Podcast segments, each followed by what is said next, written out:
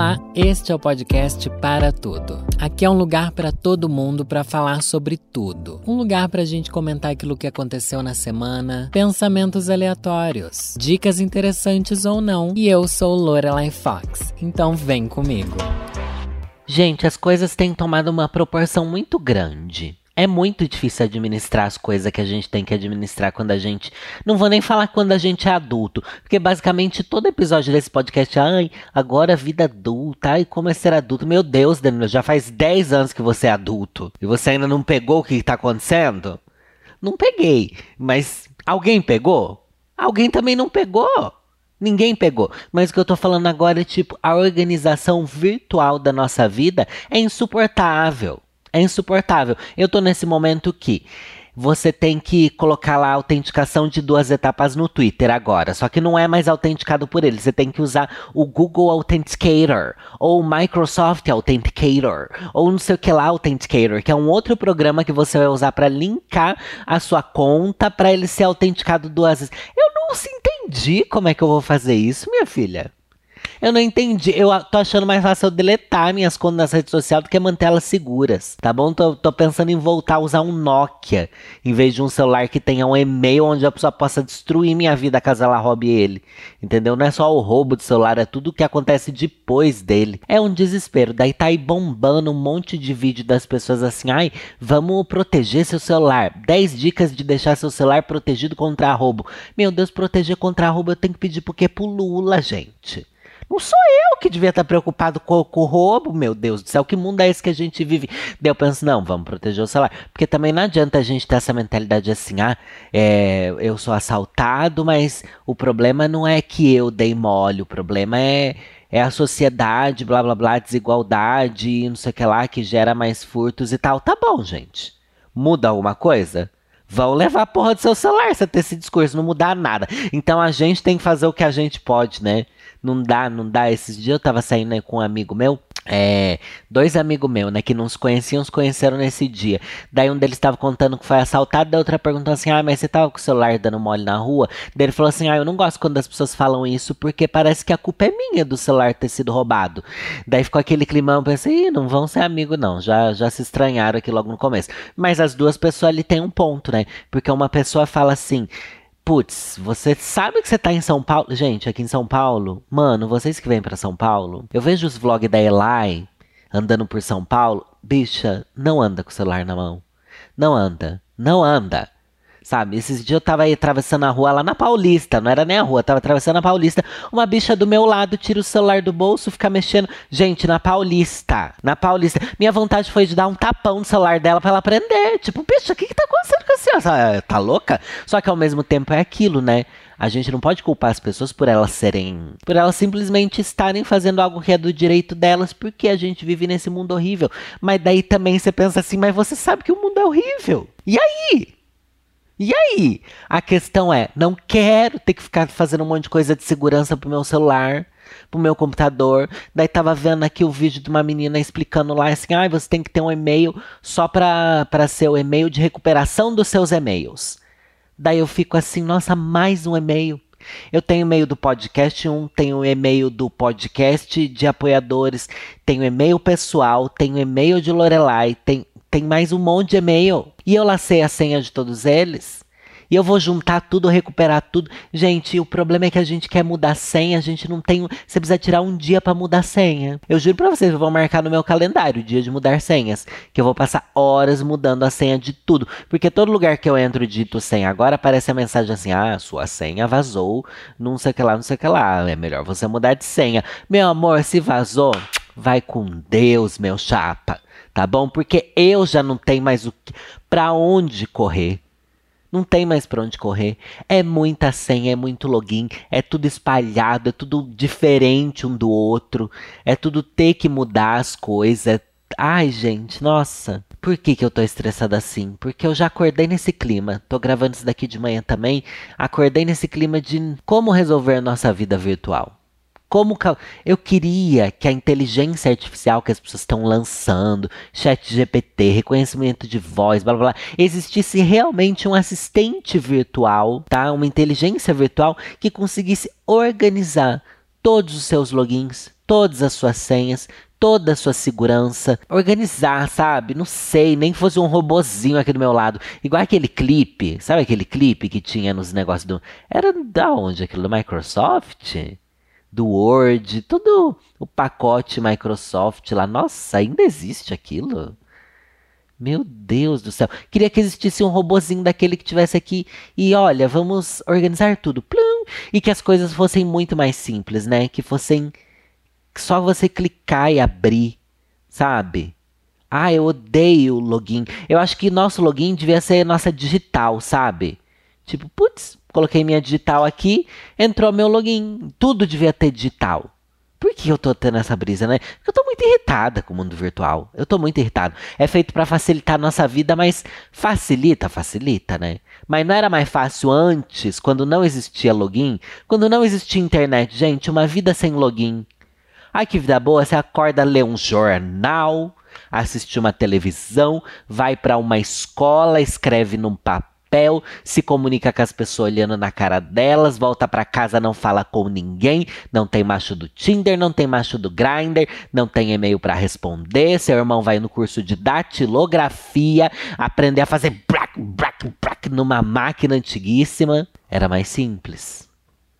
Era mais feliz? Provavelmente não, porque tudo que a gente faz é romantizar aquilo que a gente viveu antes. Era tudo ruim. Só que isso é uma coisa que a gente sabe. Hoje em dia a gente acumula tanta informação e tanta, tanta coisa no nosso mundinho virtual que causa esse burnout estranho, principalmente para quem trabalha dentro do computador e com as redes sociais. Existe muita coisa ali acontecendo, embora que fisicamente não esteja acontecendo nada comigo. Tô sentada aqui na minha mesa olhando pro meu computador. Nada está acontecendo. Mas dentro da minha cabeça eu sei que existe um universo fervilhante de um caos que precisa ser resolvido ali. Esses dias, gente, eu cheguei num ponto que eu joguei no YouTube assim... como criar filtros para o Gmail. Das pessoas, nossa, filtro para o Gmail, o povo pensou que era tipo filtro de cor, igual tem no Instagram, essas coisas. Não, né, gente? Pelo amor de Deus. Filtrar as mensagens, né? Dizer, tipo, cada e-mail que chega, para onde ele deve ir, colocar ali um sinalzinho nele para ficar mais fácil de eu identificar. Um dos meus e-mails, o meu e-mail pessoal, ele tá conseguindo ser um e-mail prático, bonito. Não bonito, né? Mas um e-mail que, nossa, esse e-mail daqui, eu consigo olhar pra ele e saber o que tá acontecendo. Primeira coisa que eu fiz, me desinscrevi de um monte desses e-mail marketing, tá? Gente, se desinscrevam de e-mail marketing. Se desinscrevam de e-mail marketing. Tem uns que eu gosto, tem uns que eu gosto, mas daí você faz o quê? Você consegue criar um filtro para ele ir para outra aba, não ficar na caixa de entrada. Porque tem uns que vão para a aba lá promoções e outros que não vão. Você pode jogar tudo ali na aba promoções. Já facilita, porque tem coisinha que eu gosto de ver. Tem uns sites que eu sou inscrito que eu falo assim, ah, eu me inspira às vezes ver essa propaganda, entrar no site, ver o que, que tem lá, sabe? E daí outros e-mails, tipo, ah, e-mail disso daqui vai estar tá com essa corzinha, e-mail daquilo ali com aquela corzinha, gente... Tô me sentindo assim, mais... Com, sabe aquela coisa, fez uma sessão de terapia ali no e-mail? Fiz uma sessão de terapia, então dedique um tempinho a filtrar seus e-mails. Se você já faz isso, parabéns, viu? Porque eu invejo você. Tô aqui me acalmando do meu surto das redes sociais, porque realmente isso tá me pegando no momento que, que eu queria simplificar as coisas, gente. Simplificar. Ai, Deus... Vamos mudar de assunto completamente aqui. Eu tava vendo que a Dora Figueiredo, uma querida, beijo Dora, arroba Dora Figueiredo lá no Twitter, Twitter, ela postou um negócio que me fez pensar bastante, gente. Ela postou um meme, assim, escrito: o que a visita não pode fazer na sua casa, pois te irrita profundamente. Daí ela mesma respondeu: visitar. A visita não pode te visitar. Daí eu fiquei pensando, isso existe um fundo de verdade pra mim. Ao mesmo tempo que eu gosto muito de fazer aqui um jantar, uma vez por ano, tem sido, né? Principalmente por causa da pandemia. Se bem que antes da pandemia nem casa eu tinha, né? Eu morava junto com o César, eu tinha um quarto lá, não ia fazer um jantar dentro do meu quarto. Mas enfim, é, gosto de receber visita, mas ao mesmo tempo eu penso, quero alguém na minha casa? Não quero. eu fico pensando assim, vou receber alguém aqui, tipo, ai, não precisa nem ser visita, tipo, gente, contratar um diarista aqui pra casa. Daí, eu tinha diarista antes da pandemia, daí depois acabei, enfim, pegando o fluxo aqui de cuidar de casa, tá um lixo, tá um lixo, tá uma zona, tá uma zona, mas eu penso assim, eu quero alguém aqui dentro. A energia que se gasta para receber uma pessoa, e porque você tem que ser simpático, você tem que estar ali pronto para receber a pessoa, como você recebe qualquer pessoa na sua casa, né? Independente se ela vai vir prestar um serviço ou se, se é um amigo seu, enfim, eu acho que isso é energia, simpatia, um sorrisinho, um cafezinho, ó. Ai, que delícia, quero, não quero, não quero, será que eu sou a pessoa que, que vai se tornando aquela... aquele velho, né? Porque eu já tô, assim, caminhando pro, pra ser um senhor, né? Que, que não gosta de visita, que reclama quando as pessoas batem na sua porta. Eu fico vendo, eu reparei muito isso na pandemia, que a minha vizinha aqui, que tem um apartamento colado no meu, né? Dois por andar.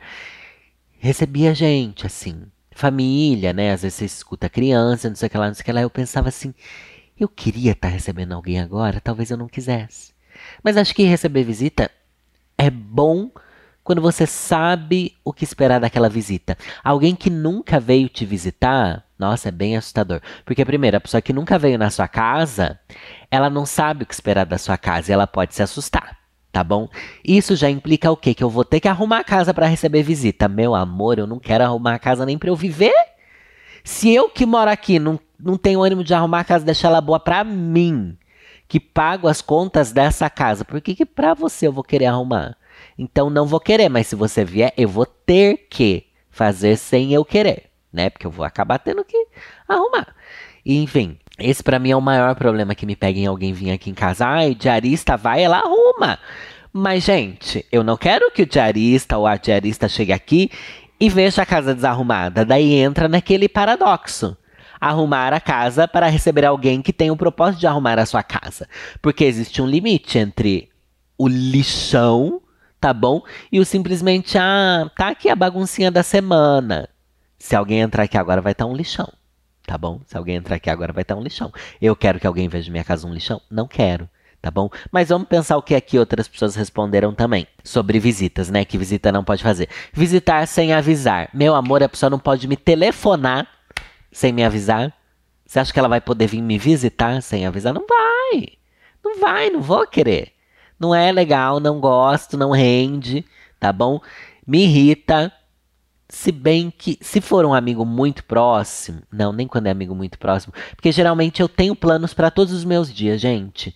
Eu não sou alguém que gosta de imprevisto. O povo fala que aquariano é uma pessoa que gosta, assim, de deixar a vida te levar. Vida levar eu, sei lá o quê, perequetê. Não sou assim, não. Eu gosto de saber o que eu vou fazer, eu sei o que eu vou fazer no final de semana, eu não gosto de mudar planos, não gosto de incluir pessoas. Eu gosto de tipo, ai amigo, vamos se ver? Vamos, então vamos marcar uma data. Não vai vir aqui agora. É, gata, difícil, vim sem avisar pra mim. E também porque eu não vou na casa dos outros sem uma programação, né? É aquilo, não faça com os outros aquilo que você gostaria que não... não Não fizesse com você mesmo, é, não faça com os outros aquilo que você não faz com você, é uma coisa assim. Enfim, abrir a geladeira sem permissão. Aqui eu já não ligo, que a pessoa vai abrir não vai ter nada, né? É bom que até ela se proponha a trazer ali um alimento para pôr ali. Gente, minha geladeira tá, tá muito engraçada, porque eu tenho pedido comida, tá? Não quer dizer que eu só como uma besteira todo dia, mas tipo, eu peço marmita todo dia para eu ter um alimento, arroz, feijão, bife. Ai, que delícia, inclusive tô com fome. Mas enfim, a pessoa abre minha geladeira... Tem ali as, os compartimentos da geladeira, só tem potinhos, potinho e, e tipo um ketchup, um pote de picles, que eu sou viciado em picles, na frente, sabe? Sabe como se faz, ficasse fileirinhas de, de produtos na frente da geladeira e daí tipo, atrás tá tudo vazio. Pelo menos tá vazio, não tem coisa apodrecendo. Gente, hoje em dia eu tô no surto de jogar tudo que, que vence aqui em casa. Sabe aquelas coisas de fundo de armário? Que fica lá e a gente não sabe que tá lá. Tô jogando tudo, gente. Eu tô nesse surto de, de limpeza aqui em casa, né? Vocês sabem que eu sou dessas. Enfim, abrir geladeira, não ligo. Se quiser vir, abrir. Eu até prefiro, gente. Gente que chega e que se vira na cozinha. Tipo, eu não preciso ir lá pegar uma água pra pessoa. Eu não preciso ir lá abrir a geladeira, pegar um copo pra você. Não preciso ir lá clicar na máquina... Clicar é ótimo, né? Clicar na máquina de café pra fazer o café pra você. Não, você sinta em casa. tá bom? Pode fazer, fica à vontade, a casa é pequena, você não vai se perder, é isso. Fuçar as minhas coisas, outra pessoa aqui disse. Mas daí eu fico naquela assim, o que quer dizer fuçar nas suas coisas, né? Se eu chego aqui, tipo, ai, me, meus amigos chegam, eu tô tomando banho. Eu quero que eles fiquem à vontade, que ele ligue a televisão. Se quiser ligar meu videogame, ligue. Não vai jogar meu jogo, né? Mas ali vai dar uma voltinha no videogame, não sei o quê. Ninguém vai chegar na sua casa e abrir seu armário, né? Se bem que se a pessoa chegar e entrar no meu armário de drag, eu sei que é um entretenimento pra todo mundo que vem aqui. Eu já nem ligo. Tipo, ai, mexa, fuce, veja o que você quer. Minha gaveta de cueca, não vou querer. Se bem que eu também, ai, gente, sinceramente, eu tô num ponto da minha vida que se a visita quiser chegar, fuçar tudo, mexer, é, revirar, eu nem vou perceber que tá um caos tão grande. O César testava isso quando ele... Quando a gente morava junto. Às vezes ele mudava alguma coisa minha de lugar só pra ver se eu reparava. Semanas que eu não dava a mínima pro que tinha acontecido, porque eu... Gente, eu não ligo para a disposição das coisas e tal. Mas agora, parando para pensar, tem algumas coisas aqui em casa que eu tenho um apego emocional, né? Tem as minhas coleções de revista da infância, de Pokémon, herói, sei lá o que que... Mas essas daí estão escondidas, ninguém vai vir aqui mexer. Inclusive, recebi visita do cachorro do meu namorado. Olha, quase dois anos namorando o Marcos. Ele nunca tinha trazido a Olga aqui em casa, uma bulldoga. Trouxe nesse final de semana, gente, que adorável.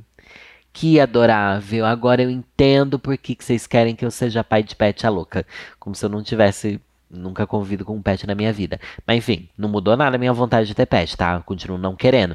Mas, gente, foi tão fofinho. Daí foi essa coisa, tipo, é uma visita, uma visita animal.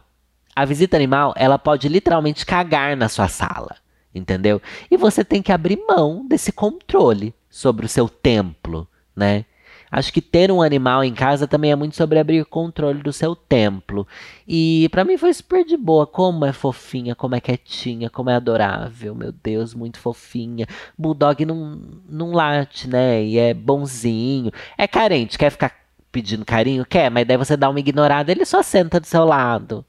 Daí o Marcos foi dormir, eu fiquei jogando videogame na sala.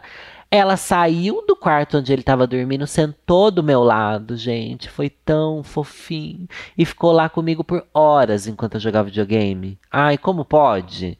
Tá aí uma visita que... Quer trazer animal aqui em casa? Pode trazer. Eu acho que a visita pode trazer. Entrar de sapato e sandália. Olha, gente, isso daqui me pega bastante. Eu acho que... Eu entro com o chinelo que eu, tô, que eu venho da rua, tá? Eu já abri mão disso. Eu tinha sido adestrada pelo César a tirar assim que entra em casa. Eu até faço isso. Tipo, tênis, eu não entro de tênis em casa. Mas às vezes chinelo eu entro. Eu esqueço de trocar o chinelo, embora eu tenha às vezes esse costume. Se às vezes não é um costume, né? Então vamos, vamos pensar que no que você tá falando seja burra. Mas... Às vezes eu consigo e tal, mas quando vem visita, gente, ai, eu não, não é legal pedir pra visita tirar o, o sapato.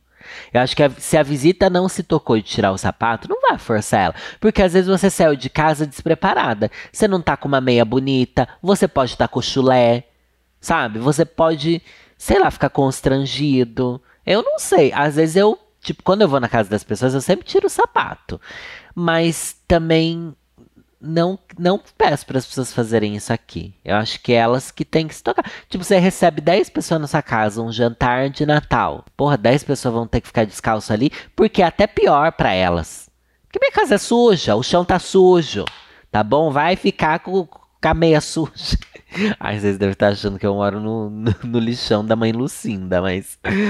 Ai, ai, talvez, talvez. Então, essa regra do sapato, não sei. Não, não vou exigir, não, tá bom? Das pessoas. Chegar na minha casa sem avisar. Isso daqui já tem vários comentando isso, né? Ficar mais de três horas na minha casa. Ai, gente, não, né?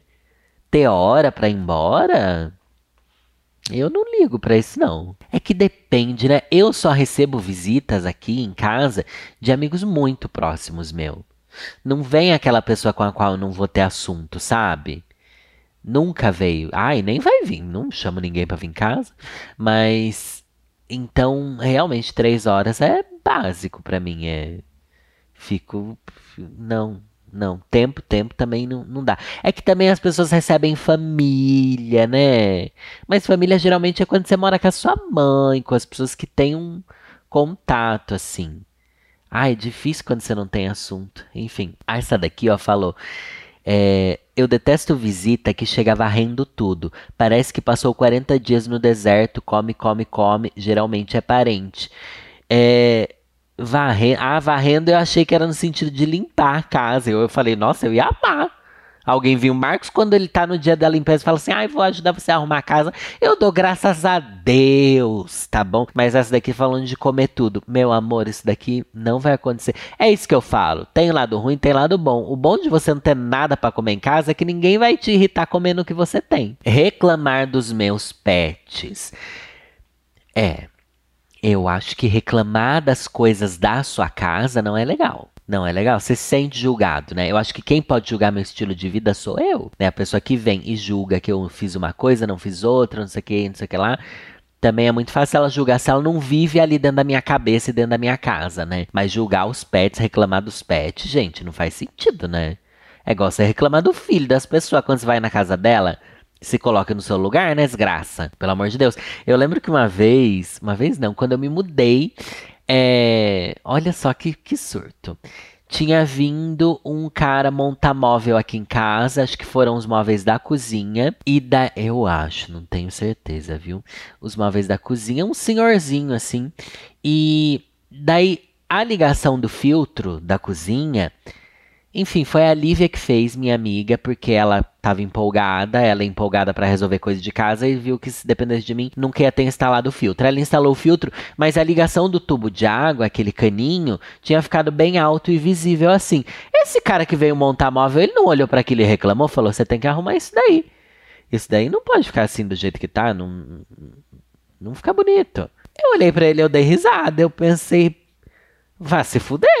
Né? Que que é isso? Que, que, que... Mas, gente, pior que eu não fiquei irritado. Eu achei a cena tão, assim, pitoresca, porque era um senhorzinho. Daí ficou com um ar, assim, engraçado. Tipo, um velho reclamando do jeito que eu vivo, minha casa, sabe? E daí eu achei engraçado, mas depois eu fiquei...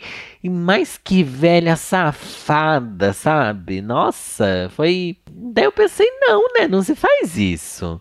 E outra, eu nem conheço o cara, ele veio montar um móvel. Outra aqui comentou, palpitar sobre é, organização, limpeza e decoração. Organização, ninguém pode falar nada. Pode estar bagunçado minha casa?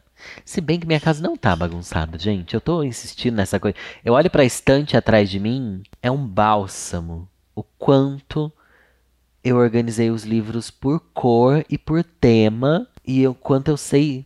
Eu sei onde está tudo na minha casa, tá? Isso já prova que ela não é bagunçada. Mas é que, tipo, fica meio entulhado de coisas, assim. Mas minha casa, de fato, não é bagunçada. Tudo tem um lugar. Eu sei onde está o lugar de tudo. Mas... Mas palpitar as pessoas podem. Só que eu sei mais da minha organização do que elas provavelmente sabem da delas. Limpeza. Tudo bem, eu assumo, tá? Tem pó pelos cantos. Às vezes sai aqueles coelhinhos de pó, tá bom? Eu penso assim, de onde é que veio isso daí? E agora tô com a coluna ruim, gente. Tem um motivo a mais pra não querer limpar a casa. Mas decoração me pega. Não fale do, do meu jeito de... Minha mãe, quando veio aqui em casa, reclamou que a casa é muito escura. Tudo é cinza, tudo é preto. Aí eu já não gosto. Porque aí já me pega num lado pessoal meu. Porque minha casa é a expressão do que eu sou. Eu acho isso. É bagunçada, é louca, surtada, mas é... É, é monocromática, tá bom? Não me venha dar palpite de decoração, detesto. Detesto, porque primeiro, eu sou uma bicha com bom gosto, tá? Posso não ter dinheiro pra praticar esse bom gosto, mas sou uma bicha com bom gosto. Não venha você que... Ai, aqui achei algo que eu não quero que ninguém faça. Reclamar da decoração, se bem que é algo que só minha mãe fez também, né? E eu passo esse pano pra ela. Mas enfim... Eu acho que esses são os pilares do que a pessoa não pode fazer aqui em casa. E na sua casa? Quais são os pilares das coisas? Você não vai ter onde comentar isso, né? Onde que a gente vai comentar? Provavelmente a gente vai fazer um post lá no Instagram, arroba podcast para tudo. Se você não segue, siga lá também. E é por lá que eu aviso, tá? Quando sai episódio novo, conteúdinhos e pipipi, popopô. E agora vamos pro caso de conselhos ruins, gente. O Drops aqui do meu Apoia-se, tá? Toda semana aqui no Podcast Para Tudo eu leio um conselho ruim que vocês mandaram pro e-mail podcast para tudo arroba gmail ponto com. Pode mandar pedido de conselho, pode mandar fofoca, pode mandar caso sobrenatural, de alienígena, de falha na Matrix, pode, pode reclamar de mim, de você, da sua casa, da sua família, da sua desorganização, da sua vida. Faz o que você quiser, tá bom? Nesse e-mail. E o nome desse quadro é Vou Ler um Conselho, todo final de, de programa. E agora eu selecionei aqui um e-mail com o título, eu não li ainda, mas tá assim. O ex-casado de dez anos atrás. Gostei, gostei, porque achei que pode ter aqui ressonância com o meu público, tá? É uma história longa, é uma história longa, mas são essas que a gente gosta de, de meter no bedelho, né? Olá, vovó, escrevo porque não sei mais com quem me aconselhar. Ou melhor, já pediu muito conselho para um monte de gente, não gostou de nenhum conselho que ouviu, vai ouvir mais um conselho que não vai gostar. Mas tá bom. Minha história é longa e escrevo de país, e escrevo de fora do país, em uma noite gélida. Ano passado, casei com meu namorado de alguns anos, um jovem bonito e muito querido, disposto a tudo por mim, que me apoia em todos os meus planos, excelente companheiro, mas quase desmarquei nosso casamento dias antes de acontecer. Meu Deus, eu já amei, gente, uma história de novela. Acho que não o fiz porque no fundo sou covarde e procuro sempre agradar a todos, me preocupando com quem pensa, com o que pensam de mim em alguma medida. Ah, eu também sou assim, detesto que as pessoas... A ideia de desagradar as pessoas faz com que eu me meta em cada lixo, gente. Acontece que cerca de duas semanas antes de casarmos, procurei um ex online, porque não morávamos na mesma cidade e agora não moramos nem no mesmo país, para dizer algumas coisas que ficaram não ditas quando terminamos. Meu Deus, gente. Sou tímida para expressar meus sentimentos e quando estávamos juntos, há, há mais de dez anos, eu era ainda mais tímida, principalmente com ele, por quem tinha os sentimentos mais fortes que já senti. Falei que o tinha amado muito, como nunca amei ninguém, e que quando acabamos eu sofri como nunca sofri por ninguém, que achei que nunca mais seria feliz novamente, que tinha decidido dizer aquilo porque ia me casar, e não podia fazê-lo sem antes abrir meu coração e falar tudo que tinha guardado todos esses anos. Meu Deus, gente, eu não tô acreditando. Enfim, ele disse que também tinha me amado muito, que estava feliz que eu tivesse me abrindo com ele e que esperava que sempre pudéssemos ser abertos assim um com o outro. Por quê, gente? Ai, meu Deus. Pediu que mandasse nossas fotos juntos, pediu desculpas por momentos em que julgou não ter sido legal comigo e eu me desculpei por não ter ido embora para outro país quando ele estava morando fora e me convidou para ir ficar junto dele. Ai, foi por isso que vocês terminaram? Eu quero saber por que vocês terminaram, enfim. Veja, naquela situação, eu tinha vinte e três anos e como a boa filhinha da mamãe, sem independência financeira, sem estar noiva, sem falar fluentemente a língua do país onde ele estava, eu não senti segurança em ir sem ser julgada pela minha família. Meu Deus, mas tinha vinte e três anos. A coisa mais sensata era você não sair do país sem, sem dinheiro, sem falar o idioma, sem nada. Enfim, não fui. Não era adulta para peitar minha decisão. Mas, gente, você era muito nova. vinte e três anos eu acho que é muito novo para dar um salto, principalmente quando você não tem segurança nenhuma, assim. Depois de eu dizer que não ia, fomos, nos distanciamos e terminamos. É por isso que você acha que o amor dele foi incrível, né? Sofri demais. Tive uma crise de alcoolismo, depressão. Minha vida, minha vida não tinha mais nenhum sentido. Um ano depois disso, ele conheceu a atual esposa e em poucos meses ela estava grávida. Grávida do filho que eu sempre quis ter com ele, meu Deus. E que nunca mais quis ter com ninguém. Desde então eu tinha me mantido longe por respeito à esposa e ao filho. ainda que estar longe dele, sempre tenha me trazido grande sofrimento, mas o sentimento estava dentro de mim, quietinho, afogado em uma vida acadêmica e profissional intensas, pois é assim que lido com meus sentimentos mal resolvidos. Ai, todo mundo, enfim, em algum lugar, mas pelo menos a gente coloca isso numa energia que, que é produtiva, né? Após o meu casamento, continuamos conversando eventualmente por duas redes sociais e eu apago periodicamente as conversas porque não sou tola. Não quero que meu marido descubra, até por uma questão de respeito. Ele, o ex, provavelmente deve fazer o mesmo. Às vezes pergunta como vai meu casamento e eu sempre elogio meu marido. Digo que é um bom companheiro, bacana, etcétera. Mas quando pergunto mesmo, ele diz apenas que está tudo bem e não fala absolutamente nada da esposa. Ai, gente, que história estranha. Esses dias disse que já passaram por algumas crises, mas que agora está tudo certo. Ainda assim, temos algumas conversas um pouco mais, digamos, levemente picantes. Meu Deus do céu. Tudo com...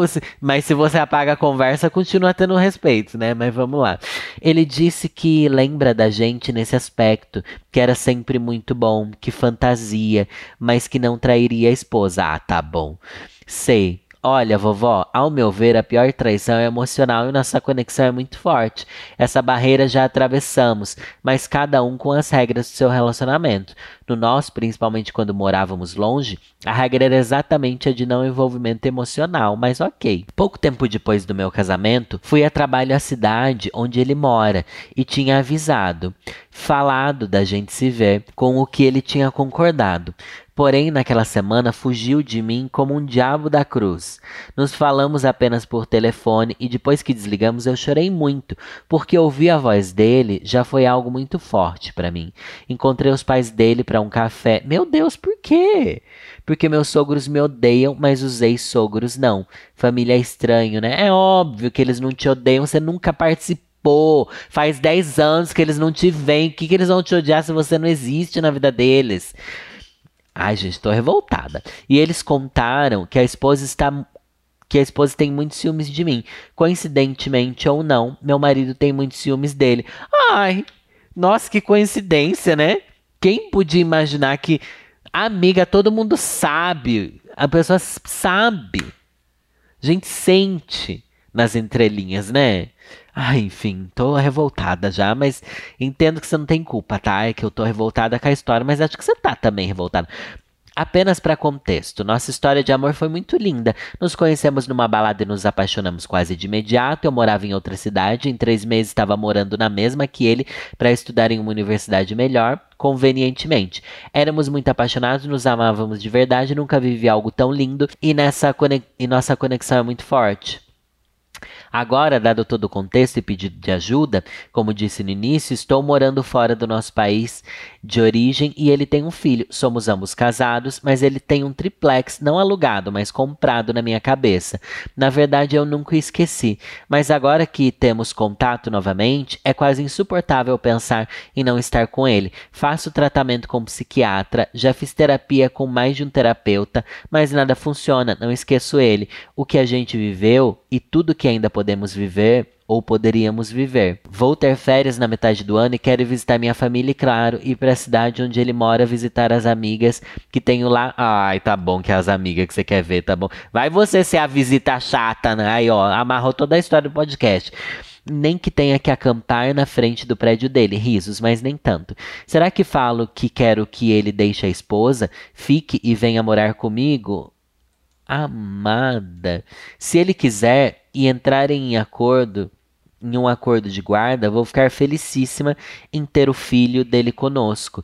Tem, meu Deus, tendo a vivência de estudar em um país diferente e sendo o filho que eu sempre quis. O que eu faço, vovó? Um super beijo, please help me. Assinado, Sofrida. Gente, o que que você faz? Termina seu casamento. Independente de você ficar com esse outro cara ou não.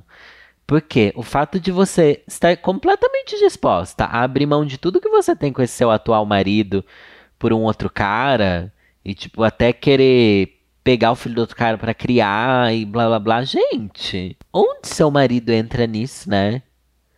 Onde o que você está vivendo agora é legítimo com ele? Ah, é um bom companheiro, ai, pipopopô, mas pra mim você tá trazendo um namoro adolescente pra sua realidade de adulta agora, com trinta e três anos, sabe? Gente, o que eu acredito, tá? Mas, mas eu também entendo você, tá bom? Mas vamos, vamos elaborar aqui. Eu acredito que você viveu com ele numa fase onde era tudo muito perfeito. Eu também já tive esses ex que, tipo, duram anos com triplex na nossa cabeça e remoem. E daí você acha num aplicativo, e você troca uma mensagem, e você pensa, putz, se a gente voltasse, não seria incrível, porque eu amei muito. Eu, amei. Eu tive esses ex que eu amei muito, muito, muito mesmo. E desses eu quase nunca falo aqui, sabe? Porque são aquelas histórias que, que eu me sinto humilhado e que eu não sou amigo da pessoa hoje em dia. Alguns eu sou, tá? Mas enfim. E outros não, por motivos de, de que... Eu sei que existe uma coisa confusa ali. E eu sei que é uma confusão por quê? Porque a gente quer voltar naquela época que não existe mais. Você não é aquela mulher de vinte e três anos que viveu um, um paraíso com ele. Ele não é mais aquele cara. Tudo, toda a trajetória que vocês trouxeram até aqui tornou vocês pessoas diferentes. E eu acredito muito que voltar nesse momento não vai ser igual voltar no que era antes. Tá bom? Eu acredito nisso. A gente pode pagar pra ver? Pode pagar pra ver. Mas a que preço, né? Existem casos de pessoas que largam tudo pra viver um amor de infância e voltam a ser felizes. Voltam. Mas quantos desses casos isso acontece, né? E à custa do quê? Né? O que, que a gente tá disposto a abrir mão pra viver essa aventura? E, e por que que a gente... Coloca nessa pessoa tanto a resposta da gente ser feliz. Uma pessoa que não participa do que você é, uma pessoa que não sabe do seu dia a dia, que não tá do seu lado, que não convive, que não te abraça, que não te beija, que teve filho com outra pessoa, que é casado com outra pessoa, que quando você tá perto não fez questão de te ver, mas fugiu de você. Nossa, essa é a pessoa que você quer largar tudo pra viver com ela? Uma pessoa que não te conhece no seu dia a dia hoje, que só conhece você a partir das lembranças que tem de você. E, gente, é normal ter lembranças boas de ex-namorados, tá?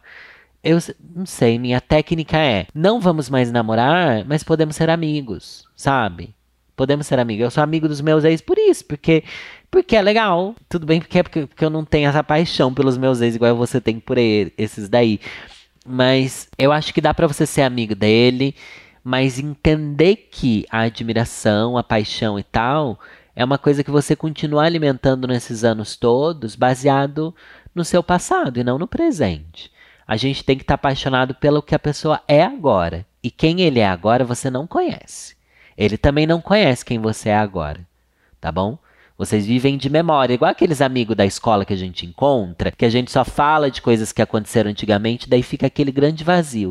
Depois do tipo, nossa, ninguém sabe o que eu realmente sou, o que eu realmente passo agora. É aquilo. A pessoa olha pra você como um quadro na parede, uma fotografia do passado, e pensa que era lindo, que era gostoso, que era tesão, que e blá blá blá, mas a realidade é outra. Será que...